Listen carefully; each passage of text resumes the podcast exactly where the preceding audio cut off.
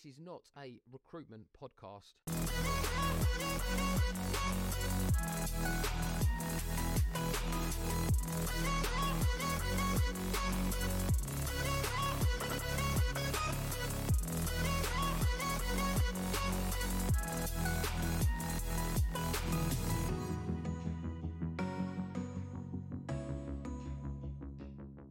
Okay, so welcome back to another episode of Powered by People, um, the podcast isn't about recruitment, but it's usually about recruitment. Um, so I am joined by the uh, the wonderful Rex Rustin and Ehab.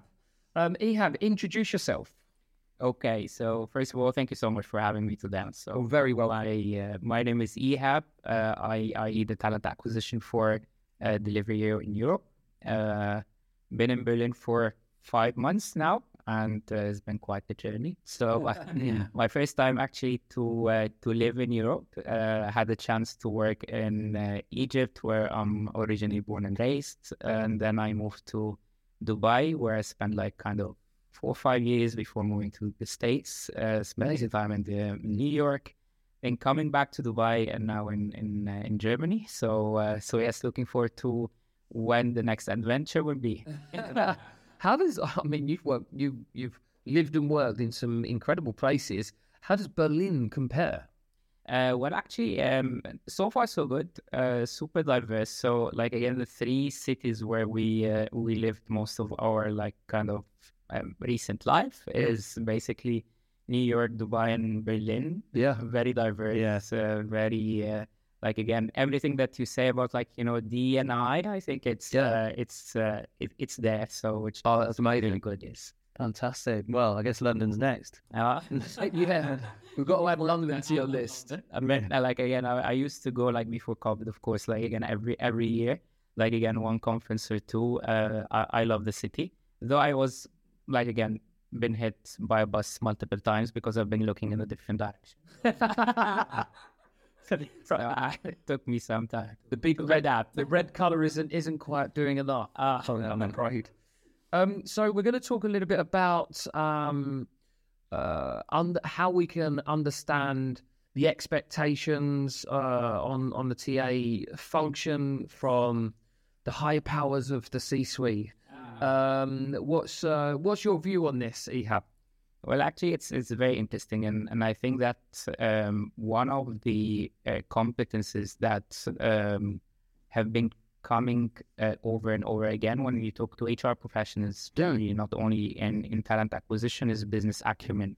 And just understanding the business, understanding the business of the business, what they are expecting, what is really important for them, and how can we make sure that we are adding value um, to the business. So um, in uh, in my like very recent role, uh, because of the growth trajectory that we're on, and because again Europe is a new region within Delivery Hero, so it is like kind of a year and three months kind of um, uh, old region. Um, so we we are growing significantly. So uh, and again, TA plays a significant role when it comes to that. And terms on like again, how can we uh, expedite the hiring of those critical resources who are helping with driving the agenda for the business. So if you think of it, is basically you're bringing the ones who will be delivering on on the agenda. Yeah. So um, so really understanding this and having spending the time in order to understand the expectations of the business. What are you really expecting from me as an HR professional or as a TA professional? Um, and and and really taking it from there and like again making sure that you pulse check am i delivering on your expectations or not? Yeah. is there anything else that we can do in order to help you and your team deliver on the business agenda? Because um, i always say that like hr is a service organization. And if you have the service mentality and like again i am delivering a service internal service for our internal stakeholders um, then you you are really like kind of nailing it. So That's actually so an interesting one. So when you're speaking to C-suite about those topics, their big agendas, how frequently do you need to revisit that to make sure that the agenda hasn't shifted? Um, um, well, actually, they like again, um, in in my experience with them, they put their strat plan, like again, a three year plan. They put it once, and then they have an annual operating plan.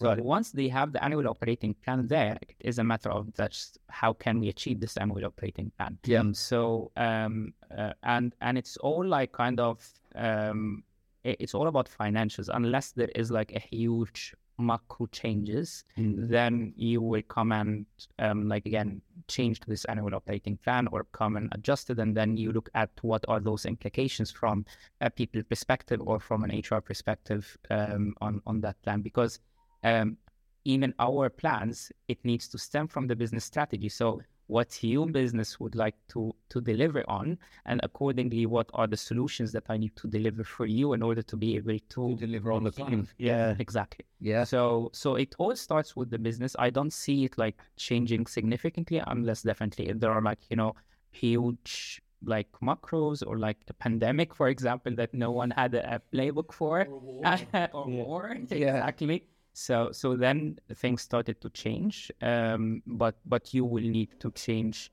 immediately with them because you will need to adjust and adapt accordingly. So it's a really interesting one, and it's a topic I, I think I want to talk to more people about. Is where you just said about the fact that ultimately talent acquisition is is an internal service, and Yes. I, mm, I would I would love to know where you see the role of TA um, becoming more of a partnership than a service, and is it mutually exclusive? Well, well, actually, I I think for for us to deliver internet service, we need to be partners. So I don't see them like kind of it's either or.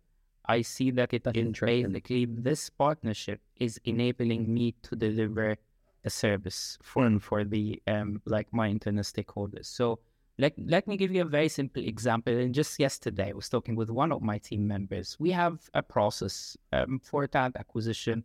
If we are to start hiring new um, new individual, we're expecting that the hiring manager will send me a job description, and I will take this job description, will post it, and so on and so forth. So hiring manager should draft for you the job description. So Yeah. we're like kind of debating that it, it took some time for us to get the job description from the hiring manager. And I said that I if I'm a new place, what I will do is basically I will, if I didn't get the job description, undraft something and I send it to them, say that, look, this is the job description that I put together.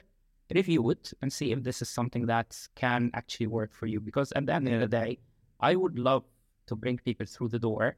And I don't want these like kind of, uh, you know, small obstacles or setbacks or just like, again, um, um, so, so here it is this element of partnership. Yeah, it is and it's this partnership for me just to like again deliver this kind of service to them at the end of the day which is basically getting them the right talent. So Does that change if you've got 70 recs on them?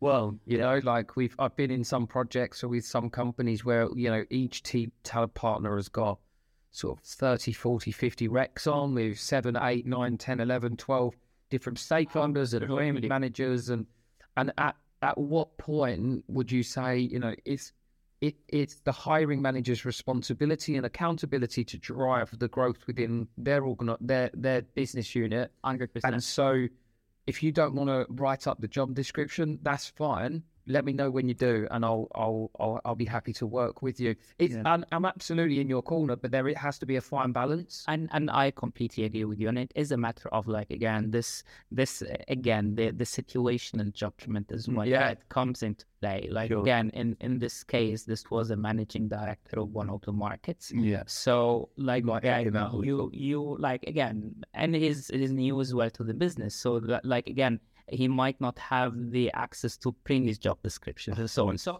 so there are lots of like again, you, you work like kind of your um kind of um, um own judgment actually to the situation. Um, and eventually you will need to to balance it out as as you correctly mentioned. Um, and and the idea is that I would imagine if I did this with this, like again, hiring manager, he will take this as I went an extra mile and then just like again, he would like next time we're working together, probably he will like kind of um, um understand that this is not Yeah, for sure. yeah, because everyone's busy, right? I think for me, when it comes to like where the levels of partnering come in, might even be a step before that. So before the point that you get to receiving a requirement from a hiring manager, especially with um, you know buzzwords buzzwords flying around at the moment around operational efficiency. Yes. Um, actually, before we even go to the point that we're taking a job description, um, let's take a step back. And as a partner rather than a service, do you even need to make this hire? Have we looked at every option to move people from other teams, promote internally? Um, what's the business problem solving? How long is it going for? Have we explored referral networks to the full extent? Basically, covering all ground before we actually even need to make another requisite requisition. Hundred percent, and even like again, building on what you've mentioned, like where I see TA coming into play, it's not when there is uh, a hire is required.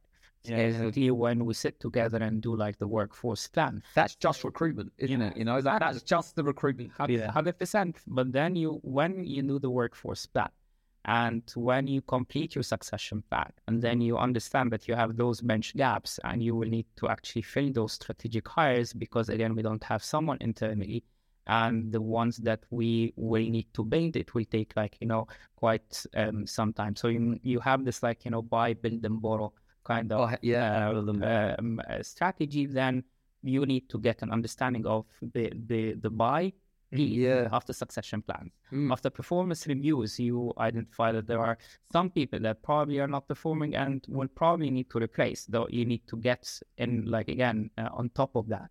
Um, we are expanding, we're growing, we're going into a new market. So all of those discussions, talent acquisition needs to be there because again, you will need to proactively pipeline for that because you will need to look at do I have the resources now? Do I need to dedicate resources? Do I need to actually prioritize with the business and saying that, look, I have a team of four people, whether we need to have extra resources or if not, we need to prioritize actually which roles will bring you the 80% Yes. of the impact that you're looking for, and then we deprioritize the 20% and so on and so forth. So, so all those kind of discussions are the partnership that you are referring to Yeah. before even we go into the topic of now we agreed, let me deliver for you the service. Yeah.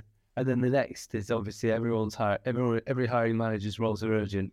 So, do, absolutely. so do they all understand how urgent everyone else's roles are and who's got priority, perhaps in a limited TA team? And um, in fact, one of one of the things I've enjoyed seeing in, in environments is where um, all like all of the different um, hiring managers are actually in uh, like a weekly 15 minute sync Yes. where there's a massive list reviewed of the top priority roles for the TA teams, and there's a bit of accountability, I guess, to sort of think about, you know, okay, whose whose ri- priority roles are going to be a precedent for this month and next month. Um, but maybe that's more of an issue in sort of hyper growth environments. Well, actually, the, the, there's always the moment that you can put a dollar sign or a euro sign Yeah. next to the higher priority. yeah, yeah, that's the priority. And and basically, this is th- these are the discussions. And again, when when you're talking about like you know, talking about C-suite and um, how can you like you know run the conversation with them. It's all about financials. It's all about like you know top line and bottom line. So um, the the the recruitment if if I came and positioned myself is that well um, I need more resources because I would like to um, um, like again I would like to meet the hiring needs that you have. I can say that, but as well I can say that I need two more resources to help you hit your GMV or like your like, kind of um, revenue that you will need to have because it is taking X amount of time. Yeah. And every day that you're not having these resources, you are losing money. So once you speak their language, you will start to get their attention. This is Yeah. this is great. This really ties into a lot of the work that we do at the Rec Hub with OKRs. Everyone buys in if they understand how your objectives feed into their objectives. Um, we set we basically set i don't know how you work with okrs um but uh we we work with them in the in the capacity that we set company annual okrs yeah. and then each quarter each team will develop their own okrs that are built towards achieving the company's annual okrs Absolutely. um, and it does, like Rex said, it really feeds, it makes everyone feel and, and creates that uh, unity to that we're all aiming towards the same thing, and how you're no matter how small your part, this working on this part is is driving the business in in the right direction. Yes, absolutely. So so this is actually what what we call it in in Delivery Hero the ABCs. So for the A's is basically our aspirations as an organization, and those doesn't change. Um, those are cutting across all the the company. Then you have the big bets, which is basically what every function is doing in order to achieve those aspirations. And then you bet. uh, big big bets. So this is what the big bet. That's what we're. awesome. and then you go for um, like the uh, commitments. So what are the Um, commitments that we will do in order to achieve those big bets? And then you go into um, The aspirations. So And how often are they reviewed? uh, so aspirations doesn't change Okay. um, because those are derived from the um, strat plan that you have. Yeah. um, then the commitments may change. Um, uh, sorry, the, the big bets um, may change from year to another, but not significantly because again, you like again, if I say that employer branding, for example, Yeah. I'm becoming an employer of choice. This is not a, a one year or a twelve month kind of No. project. It isn't it's like a V. that it, exactly. Yeah. Yes. So, uh, so this is um, a PepsiCo kind of. Uh, we used to call this a, a PepsiCo. Yeah. Big. Uh, people always get that mixed up. It's supposed to be big, hairy, audacious goal. Yeah. But over time, everyone just says big, hairy ass goal. I've actually this is the first time I've heard about it. The big ass goal.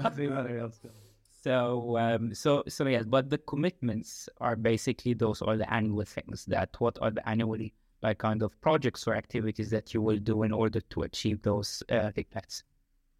And the commitments then would be what did you smaller parts. So, for example, employer branding, or like again, you will say that I will need to build a strategy. I will need to build like you know Yeah. the annual calendar. I will need to launch two campaigns.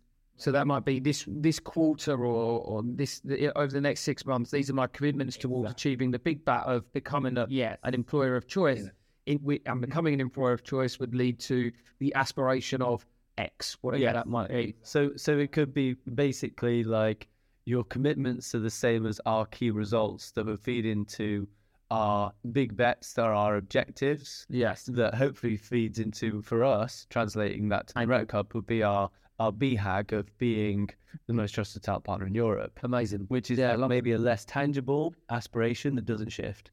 Um, y- yes, but the the the aspirations actually that we we have, for example, are the like and the, there are some of them are financial aspirations. Yeah. Okay. So like again, growth, um, revenue. Um, So ours is uh, we are that's a vision that you're talking about. Yeah. Um, so you're so yeah, we don't actually we don't have aspiration longer to longer than sort of a annual. we don't have aspirations. We don't have any.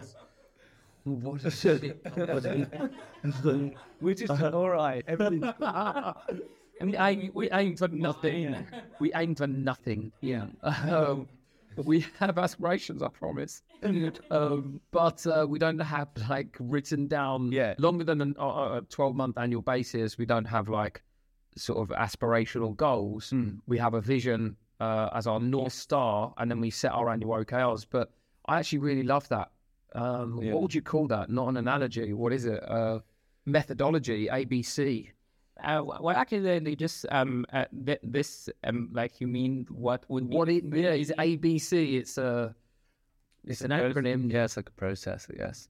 uh, uh, the, the The ABC this- goal setting process. Um, um, yes. Um, it, it's basically uh, we we do this on an annual basis. So this is basically the goal setting process that we have. Okay. Um, so as I mentioned, we pull from the like again the business strategy, and then we start to drill down, and every function does the same. And and to your point, back to the the first point, which is basically every individual, no matter how small your role is, you see a connection with like again what what you're doing and the company's aspirations. I think that's brilliant. Yeah. That that whole NASA analogy of the um, I can't remember. I think some president went to see NASA Yeah. and they asked the they asked the um, caretaker uh, who was mopping up or something said, "So what do you do here?" And he, and he his response was, um, "I'm sending someone to the moon." And basically he understood how his role contributed to his role contributed to putting people on the moon. Yeah, it's brilliant. Exactly. And, and this is this is the beauty of like again when organization can really communicate this to like you know every single front line in the organization. Yeah. all the way from like again the top management. Mm. Brilliant. Um, you've worked at Johnson and Johnson, PepsiCo, Vodafone, now Delivery Hero. Um, and you know, for the last 10, 12 years, i've been in uh, in sort of TA leadership. Um, what's what's been sort of a, a, either a common thread between because they're all, all relatively large organisations. Yeah. Are there sort of common threads of of management traits that you looked at that you know p- other people listening uh, on the podcast can sort of take as a as a as a as a takeaway, if you like, for what they can impact for their day to day? Uh, well, actually, um, like again, the delivery experience is, is is quite quite different. So, like again, um, and and this is this is my first experience in in a scale up, and and the way that scale ups operate is very different than like well established MNCs, like again the likes of Vodafone and and, and PepsiCo and, and J and J. Um, so in in those organizations, it's a matter of like kind of how can we get uh, the the process implemented and adopted and just like again fast as anything six to 12 months Yeah. uh here fast is just today maximum tomorrow is Wow. uh, that, that the so funny that you would, would call Delivery Hero scale up because when you live in startup land like we do, Yeah, anyone over 50 people is a mid is, is a mid-sized business. established And blue chip. and, yeah, and the likes of sort of Delivery Hero, you know, like dare we even dream of that the scale of enormity. Um, but yeah, I guess they're not a traditional massive multinational that would no no Not like PepsiCo. Yeah, or J and J. Yeah. yeah th- though they are like kind of a, a good 10 billion dollar business now. Yes. Them could like a, a, a revenue perspective but uh but but yes so the um, i think that the thread that i would i would pull there is that if you would like to really impact the business is that the first the first thing is just business acumen and just like this partnership that you yeah and in order to understand those expectations what do they really expect from you and every manager will expect something different everyone will have a different type of um, priorities and agendas that they would like to deliver on. And it is um, about how we understand that and how can we align our uh, you know programs and projects in order to um, deliver on that. Um, we, we've been chatting prior to the podcast and, and talking about like again um, how we are like kind of you know the we are acute to when you come into a new role into a new organization you think HR, you think TA, like again, how I fix the process, how I automate certain things, and so on and so forth.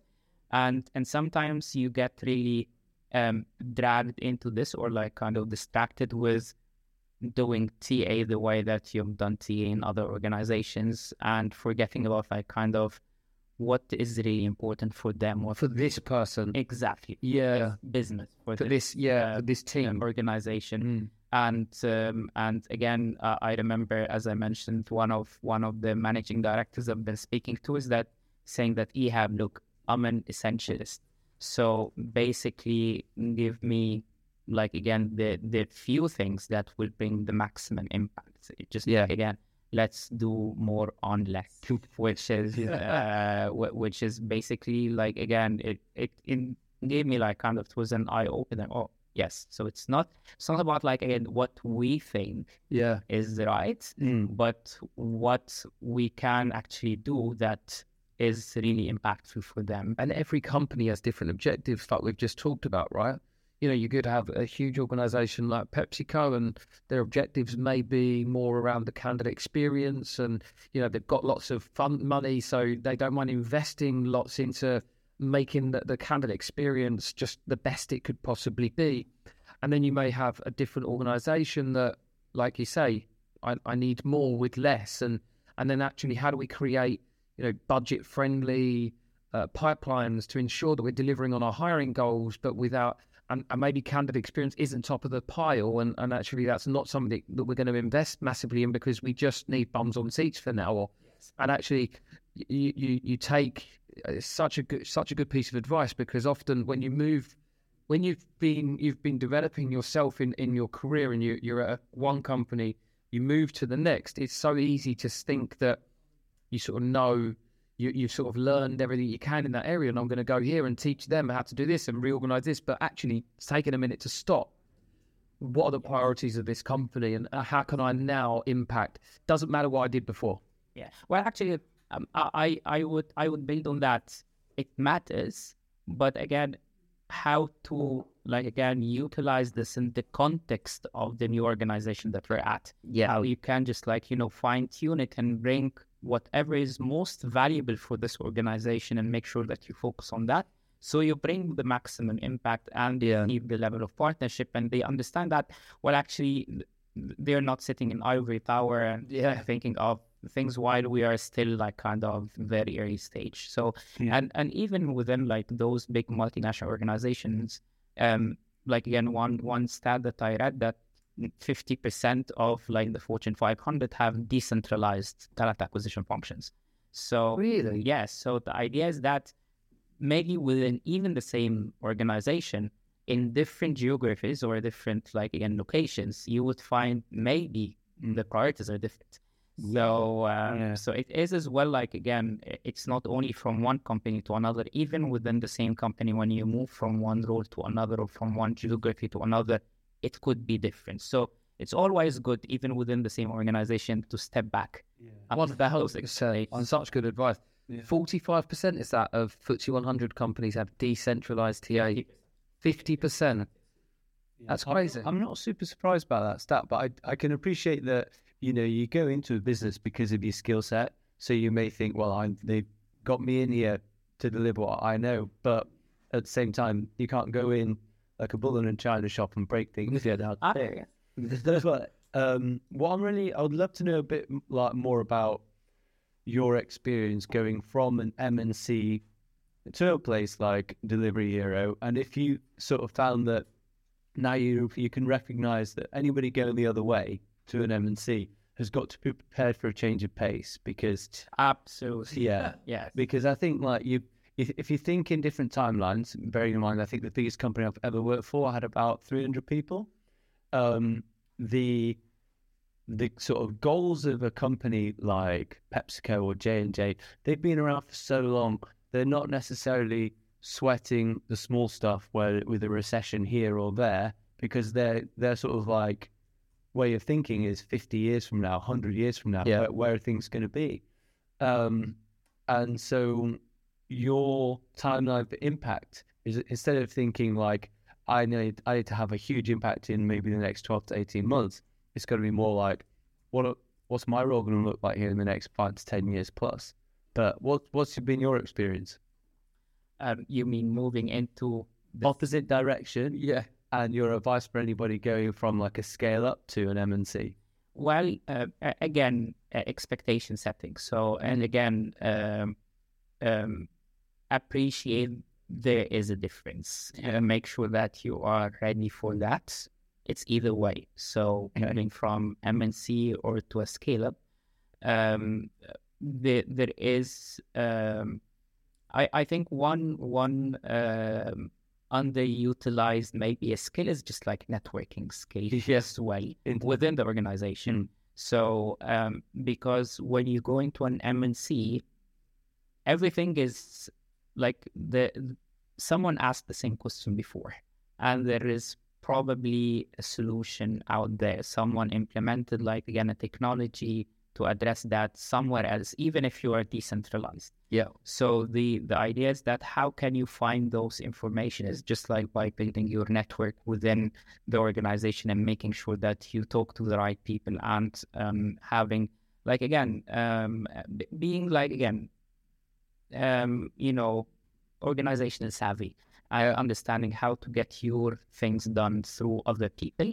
um, who might not necessarily like again have you on their agenda yet Yeah, so, uh, so this is definitely one. Those are like again um, because MNCs are huge organizations, so you will find like lots of specializations as well. Hmm. So you will need to spend more time and more effort in knowing who is doing what for every single aspect versus in maybe smaller organization where people are doing multiple things or like again people taking ownership of things that might not be part of their um, official responsibility per se Wear multiple hats. yeah Yeah. exactly. and then they are running with with stuff um being comfortable as well with like again things may take longer Mm. because again there is like you know governance I, again there's state governance but governance is a little bit different you might find that you need to talk to someone in global to like get This approved or yeah, exactly. this signed off.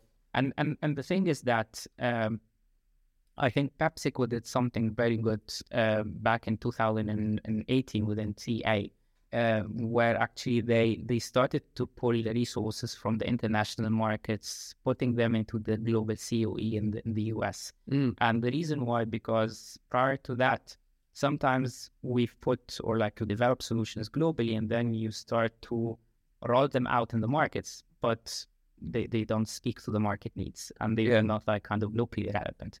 And that's why they started to pull resources from the market to make sure that during this like kind of process, even if it's like not co-creation, there are someone who understand those nuances and can bring the voice of the markets into into the discussion. So um so this is something else that people need to like do more often where which is basically making sure that their voices are being heard even if there are no forums official forums for that Yeah. so how can you like again building this network and based on like this network you can actually voice what my needs in my own market. So if you think of a global product or a, a global tool that is being implemented and I'm Finland or I'm Sweden, Yep. Mm. like one of 170 countries where the organization is operating at PepsiCo, how can I get a share in mind and heart that again I get my needs. So the final product that comes is, is speaking to me. Again, there will always be things that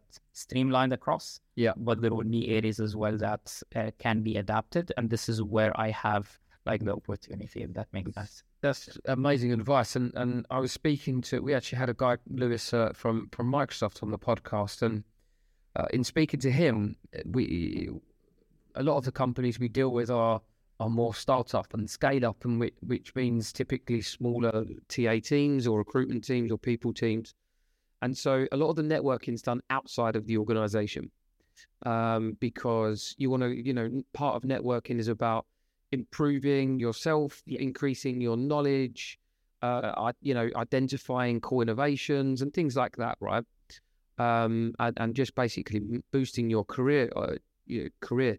So, talking to Lewis, actually, there was over a thousand people in TA in Microsoft. Yes. And when we were talking about networking events and things like that, he said you barely have time to do anything externally Yeah. because you have to invest similarly to as you're you're suggesting, you have to invest your time into networking internally to make sure that you're being heard, your voice is, is being heard, and to, you know to for, for your own uh, personal development uh, and, all those types of things. So yeah, it's really interesting to to see the change um, particularly going from s- startup scale ups into more of the MNC Yes. world about uh, how you can you can look at that networking piece. and and I, I would always say just like again um it's all about personal preferences and ways of working that are people are comfortable with as well Yeah. because some some people are like again no i would like to a fast-paced organization where like again i i um i'm included in all the conversations i'm like again i'm trying i'm experimenting on a daily basis you know failing fast failing forward Yeah. so, Yeah. so despite the fact that all the MNCs, like, don't get me wrong, they have those like kind of mindset in which is basically failing fast and failing forward, but failing fast takes months. Six months. Yeah. yeah, you get a luxury. That's a luxury that an MNC provide, isn't it? It's you you know you can try things. Where, uh, and and if it doesn't work out this year, that's fine. We'll have another go next year.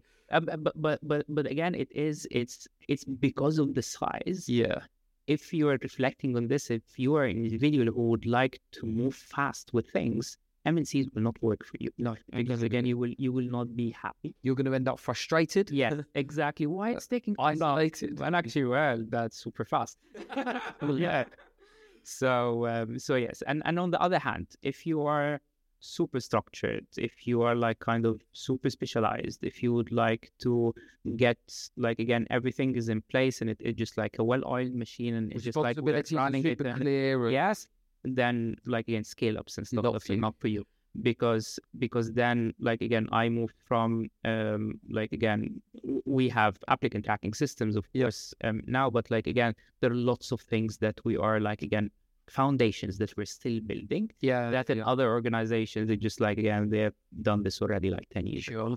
so, um, and because of the fact of that, we are like again as a business in Europe, we've been like very decentralized as well, and then we just now trying to leverage synergies and acting as one and so on. So Mm. lots of those opportunities we're starting to look at now.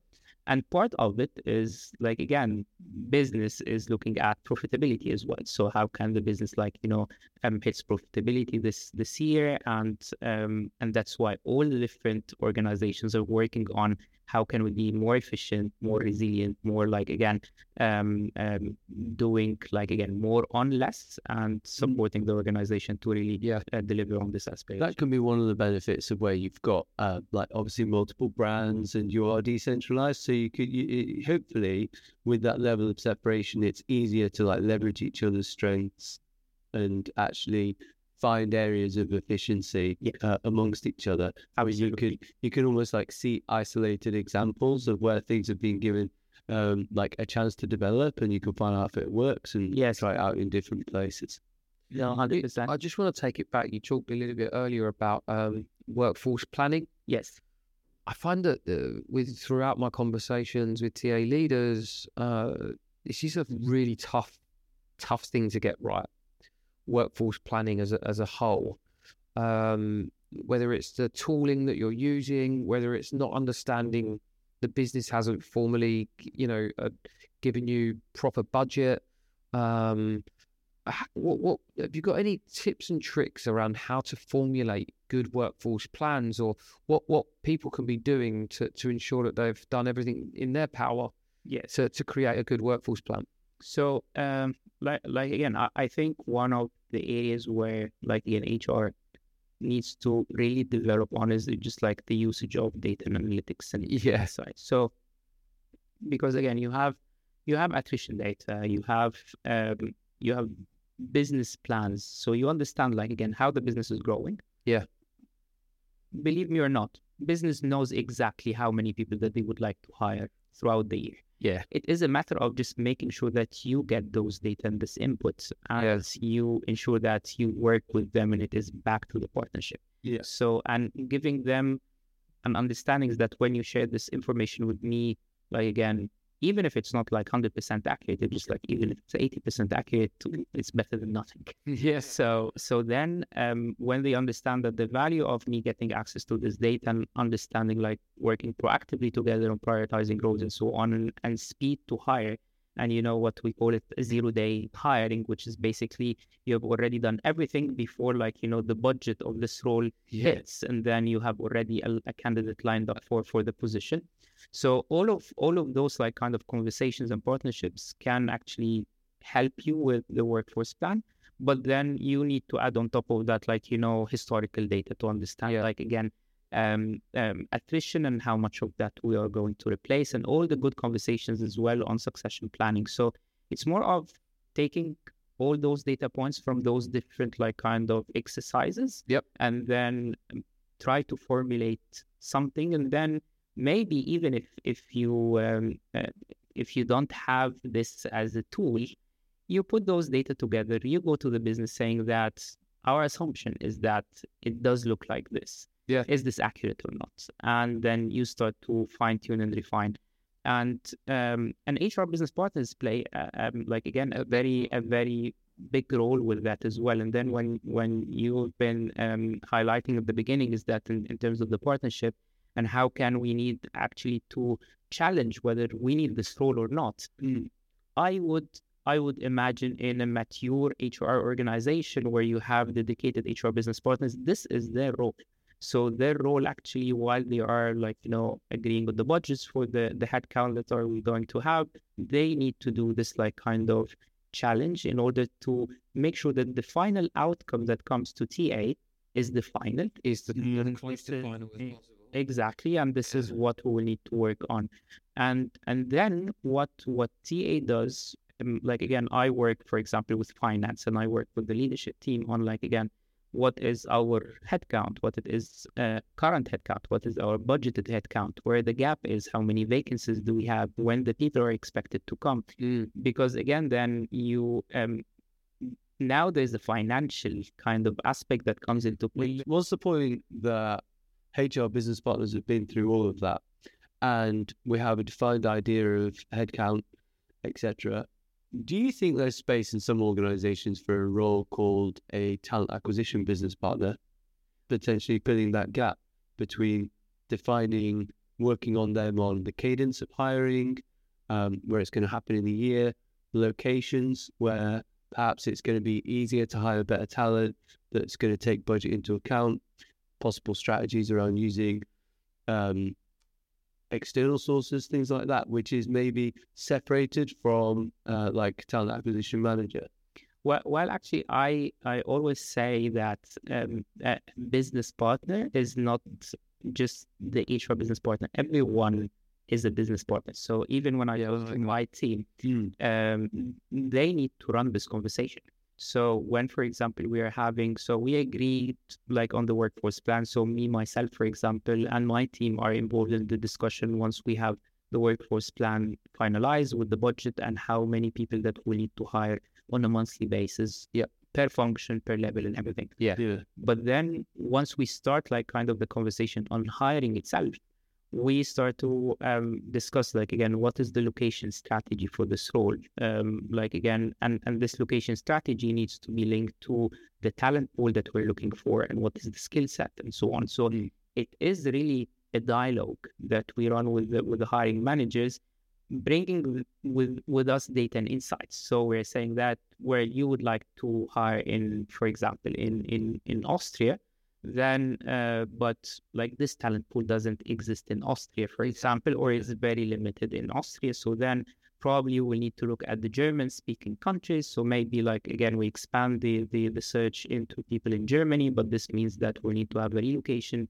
um, support provided. So so all of this is a dialogue but you cannot really and again i'll go back to the data and insights. You cannot really have this informed conversation if you're not bringing the right labor market insights Yeah. and you're just like uh, again what Gartner used to say is that an order taker just like again go hire for me Mm. um someone in in Austria um, like again with this with this background and you can just run with it without having like kind of this this important dialogue I would say Yeah, you need you need the data to be able to back up your point as to you know why, for example, we're we're going to have much better chances of success if we if we focus these roles in this location. yeah You can't just rely on empirical experience, you- and you need to be able to say absolutely why. Well, well, actually, it's, it's not only to, to back up my, my point. I think to to even make my point. Yeah, that's it. Yeah. to formulate a point. Uh, Ehab, we, uh, as a closing tradition, literally how Steven Bartlett uh, says it. Um, as a closing tradition, uh, Are we going to get a cease and desist letter? yeah, probably. um, I don't know if you've ever watched the Diary of a CEO podcast. no. Uh, it's a good one. You should check it out. Okay. um, but they do the, they do something similar to this uh, on on on their podcast. Um, so, as a closing tradition, um, we ask our previous guest to write a, a random question for our next guest. Um, Jaime Fernandez uh, was our last guest from uh, Lovehoney Group, and his question to you, Ehab, is: What is more important, performance or results? That's uh, that's a difficult one, I think, because there's, uh, I mean, you've got Is it without performance, do you get results, or are they aligned? I don't know. What's your thoughts? Uh, well, actually, I, I- think that they are like kind of results is is a byproduct for performance if you are performing on the right priorities. Yeah, for sure. So the idea is that is uh, and and here just like I need to differentiate between effort and perf- like eh, effort, putting effort, being busy, and really performance as in like kind of performing Yeah. because um, in many instances you can find like an organization very busy they are like they don't have time they are like running around but they are not like again they they're not performing Yeah. um so um so I, I think that they are they are really linked if you are put putting the right objectives and the right goals and you're focusing your performance on those goals eventually you will meet the results that you I think that's that's the key there is making sure that the right objectives are in place and the Yeah. right goals are in place. We during our podcast with Jaime, we were talking about the link between or the difference between do we focus on inputs or outputs. So you know, if we're looking at it from a specifically hiring perspective, you need to make ten hires this month, yes or is it you need to focus on making uh, twenty screens this month?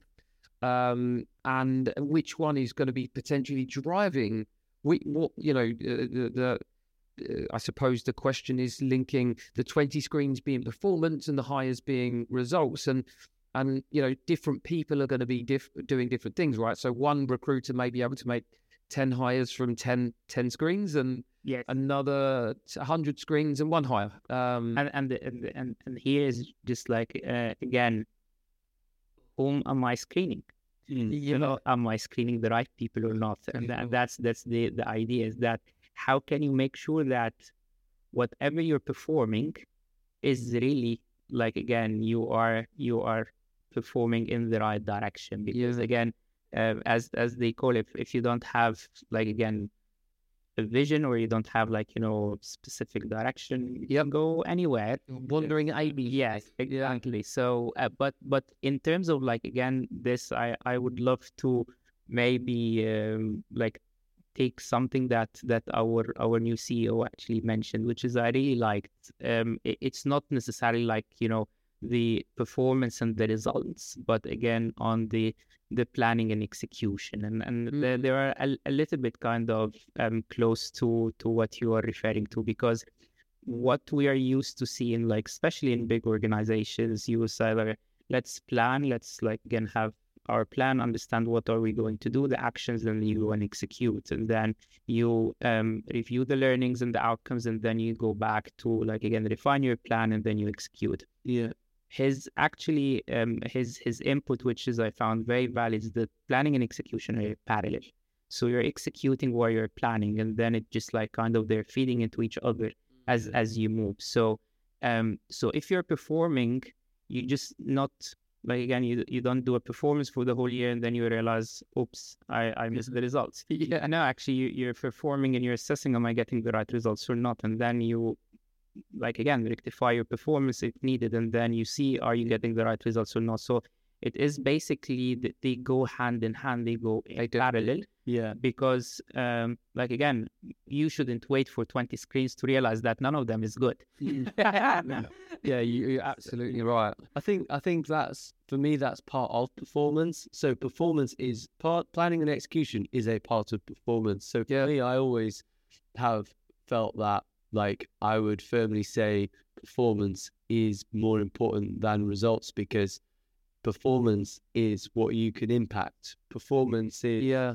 performance is is um all of these things tied in. They they equal performance for me. And um it's that I'm, I'm really trying hard not to avoid a sports cliche. Um, the sports analogy cliche but i just I probably that won't get it. it's that whole thing of like if you are doing everything right optimally you don't need to look at the scoreboard the score takes care of itself um well actually i i would i would maybe disagree because again you see lots of we'll see champions league actually late Yeah. late today but but again you find teams that they're not performing at all and then at the end of the game they get like you know one header goal you win and they win. Yeah. And it, it just like uh, uh, so so the, the idea is that in in in like an ideal world your performance needs to lead to like you know the scoreboard. Yeah. sometimes it doesn't and and this means that there's something wrong that Yeah. needs to be like kind of realigned. yeah. And and the idea is that this real time realignment and that's why actually i think organizations are moving into like you know the ongoing performance management rather than like an annual performance management process because again they think is that it's it's now it's more real time give feedback adjust performance to ensure that eventually you realize the results that you would like to to realize so Yeah. um so i don't know that that's that's Yeah. just like again my my, my two cents No, like again Amazing. It's great. And we will obviously ask you to write a question for our next again guest. oh Yeah, yeah make it difficult so Yes, make it very difficult. Um, thanks ever so much for for joining and listening along to the Powered by People podcast. Thanks, Ehab, for joining us. Um, and we'll catch you next time. Thank you. the rise of talent acquisition and had the same experience like you. Um, people said, you know, if you want to make a career in HR, you start with recruiting, you do this a year or two, and then you know move in a proper role, like a real role. Yeah. So uh, um, Get a real job. get a real job, yeah. So